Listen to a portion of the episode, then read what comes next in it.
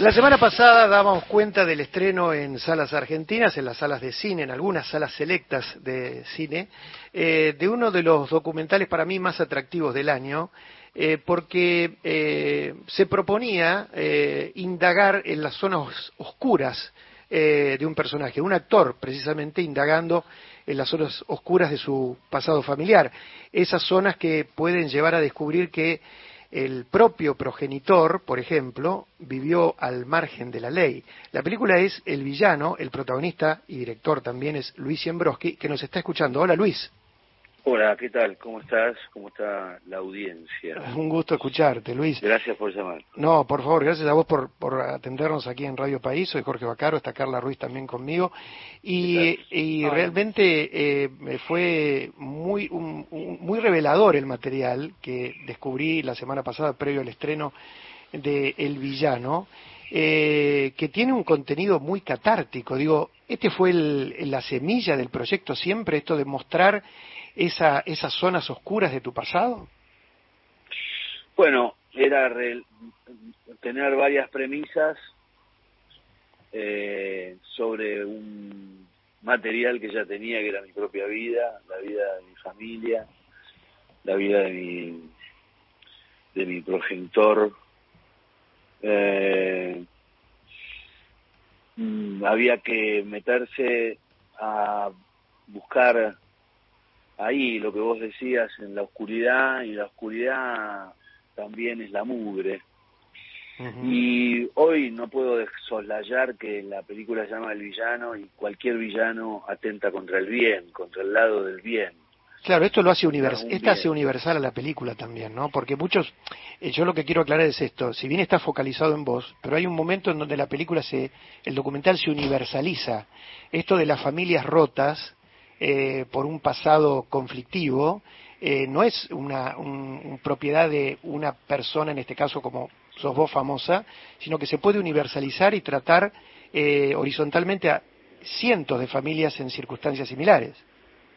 No, yo creo que el padre es un tema universal, y ser padre y ser hijo es, es un tema universal, un tema primordial, un tema que da el punto inicial de, una vida y entonces a partir de ahí entran a jugar los vínculos, entrelazarse, ser estar presente, ser, ser abandonado, digo, me parece que hay un montón de lugares donde por suerte la película me trasciende, porque si no hubiera sido tan solo tal vez un ejercicio narcisístico, pero no, me parece que desde que lo veníamos haciendo junto con Gabriel Reche, que es el otro codirector de la película y co-guionista también, eh, desde que empezamos a trabajar juntos, yo vengo hace muchos más años con el material, te diría, vengo desde, desde toda, toda mi vida. Desde toda tu vida, claro. Este, pero bueno, cuando lo convoqué a Gabriel y finalmente llegó el proyecto a ser eh, viable y poder eh, filmarlo, gracias a Maravilla Cine, la productora de Paula Singerman, y, nuestro Inca, que si no estuviese el Inca, eh, no sé qué va, qué pasaría, ¿no? Digo, en esta, en, este, en esta supuesta posibilidad real que pueda llegar a suceder. Pero bueno, más allá de eso, sentíamos, yo sentía desde adentro y desde afuera de cámara, que todo el equipo que estaba trabajando de alguna manera estaba muy conectado, que, eh, digamos, yo he hecho muchas películas como actor y siento a mucha gente del equipo conectada con lo que está sucediendo, quiero decir, con la escena, con las actuaciones. Pero acá estaba ligada a, justamente lo humano, porque hay hijos, hay padres, hay hermanas, hay madre, hay abuelo, hay ¿qué hay? Todo lo que tenemos todos. Claro, y ahí está la conexión, ¿no? Esto que decíamos, eh, eh, no solamente el, el, tema del padre es universal, sino ser hijo o las dificultades de ser hijo. Sí, claro este, podemos ser o víctimas o, o podemos ser simplemente eh, algo que se escapó. Luis, vos sentiste eh, durante el proceso de este durante el proceso de este trabajo, sentiste que todo lo que habías hecho en tu vida actoral, que hay un repaso muy atractivo al principio de la película, de, la, cosa violenta de, de Siembroski, ¿no? En, en, la pantalla, en el teatro. es otra de las premisas de la película que es a mí me llaman para hacer muchos villanos de toda calaña y digo más psicológico, más brutales, más psicópatas, más vengativos, más pero siempre común, siempre hay denominadores comunes que tienen que ver con el resentimiento, con una existencialidad oscura, eh, que guardan cosas, que guardan tal vez un pasado oscuro o te guardan simplemente ya un alma encallada. Todo eso son los villanos. Y yo me preguntaba a lo largo de, digamos, como una premisa para la película, es si yo tenía un gen maligno eh, en el cual, por el cual sabía que estaba llamando, haciendo llamado para eso y yo eh, no me siento en la vida eso. Y ni, ni me siento en la vida eh, solo una cosa. Quiero decir, también yo como padre fui incluso a veces villano, a veces este, supe verlo a tiempo y entonces la vida sigue cuando las cosas quedan en una marca, eh, por lo menos para mí como actor, que para mí la actuación es la digamos es como una especie de filosofía existencial, donde está el ser y el no ser y conviven y están y, tomamos distintas formas. Creo que la creo que todos los humanos sociales son así, pero digamos algunos tenemos la conciencia de eso y podemos mirarnos también desde afuera. Entonces digo pensaba en en cómo articular una idea de la villanía y bueno, fui a buscar mis orígenes. El documental es un documental de búsqueda, un documental de búsqueda de quién fue mi padre, alguien que forjó una familia y al mismo tiempo la destrozó. Claro.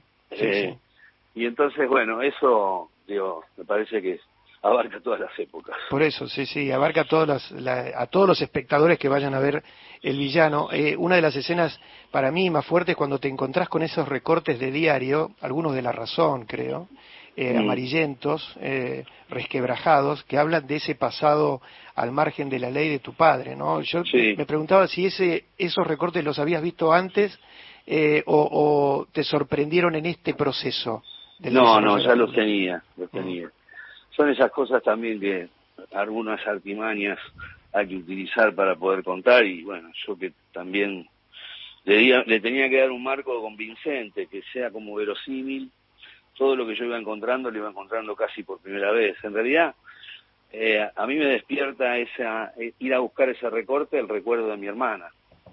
Lo que le había pasado con ese recorte a mi hermana cuando tenía, no me acuerdo, 11 o 12 años. Eso está en la película y eso me lleva a mí a ir a buscar esos recortes.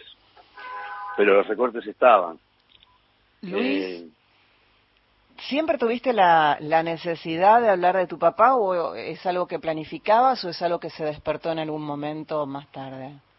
Una figura fantasmática es casi inasible, ¿no? Como el fantasma nos domina a nosotros, mm. siempre es así. Eh, digo, cualquiera sea, digo, alguien que se aparece, desaparece, que no tiene, que, que hay una relación muy importante, muy, muy vincular, muy afectada, muy afectiva, y, y entra y sale y desaparece. entonces, no es que es el único tema, sino que es un tema que a mí me acompañó eh, en la vida y por suerte yo también pude, digamos, verlo y darle otro tipo de respuestas. Sí, incluso tomar distancia, ¿no? Eh... Ni hablar, a mí me llevó mucho tiempo la película por eso también, porque tengo, tengo material de hace 17 años que no los pude tomar en el momento, los tuve que dejar en un cajón y en un cajón en un momento empecé a escuchar las voces, pero es, de acá, decía el cajón. Eh, sí, y se nota, se nota eso en la película. Es una película muy fuerte también, ¿eh? Lo que las primeras imágenes con el tema de la tumba de tu madre, eh, lo del osario, este, realmente es, Yo no quiero, no quiero spoilear la película. No, no, no, por eso, pero... Creo que hablamos de, de, de la relación de la búsqueda con mi padre y por supuesto que mi madre está de alguna manera presente y casi es el punto de partida el, el tema de, que tiene que ver con, con un acontecimiento con mi madre y entonces eso me lleva también a buscar respuestas distorsionadas, una respuesta un poco más cercana, o por lo menos que sea cinematográfica. No sé si será la No, bueno, vos tenés esa herramienta y la has utilizado incluso con dramatizaciones donde participan Pablo Echarri, Gabriel Goiti, este, Gabo Correa. Eh... Colegas hermosos, así que se, se prendieron eh, inmediatamente a jugar lo que sabemos hacer, que es eh, jugar, actuar.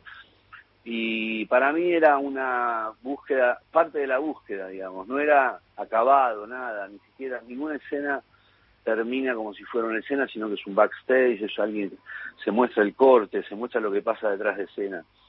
Eh, en alguna escena más, en otra escena menos, pero eh, no, no, las escenas ficcionales tienen que ver también con esto que poco decía antes, que yo pienso también en imaginarios posibles permanentemente para actuar. Bueno, era el imaginario posible para actuar esto y dentro de eso aparecía la actuación, la actuación real o la actuación de otros que yo mirara.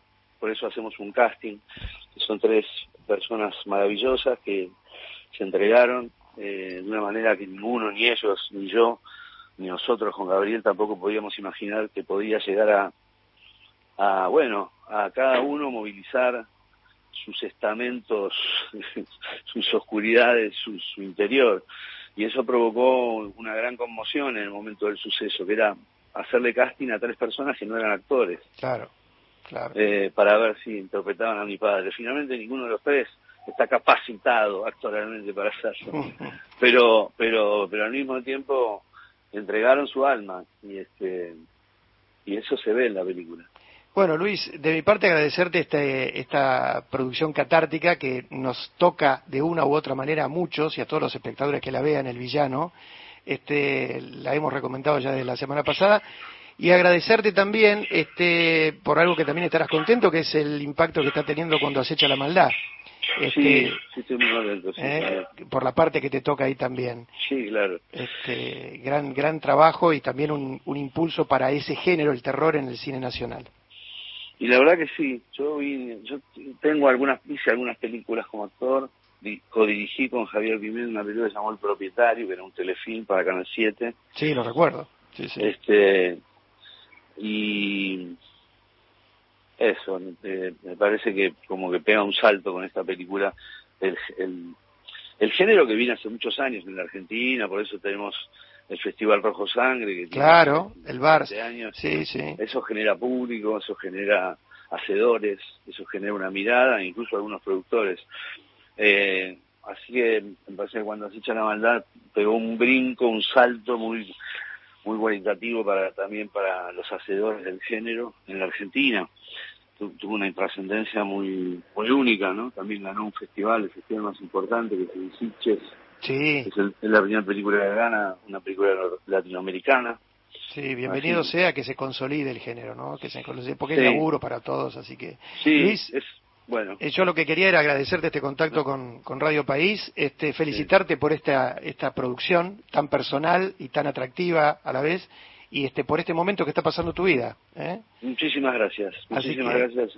me, me, encanta que Radio hablar con la gente de Radio Nacional, sabiendo que se escucha en muchos lugares que por ahí no, no exceden otros otros Exacto. y por eso también es tan importante que permanezca dentro de bajo la égida de como espacio público, ¿no? Que ahí es donde nos iguala. Gracias, Luis.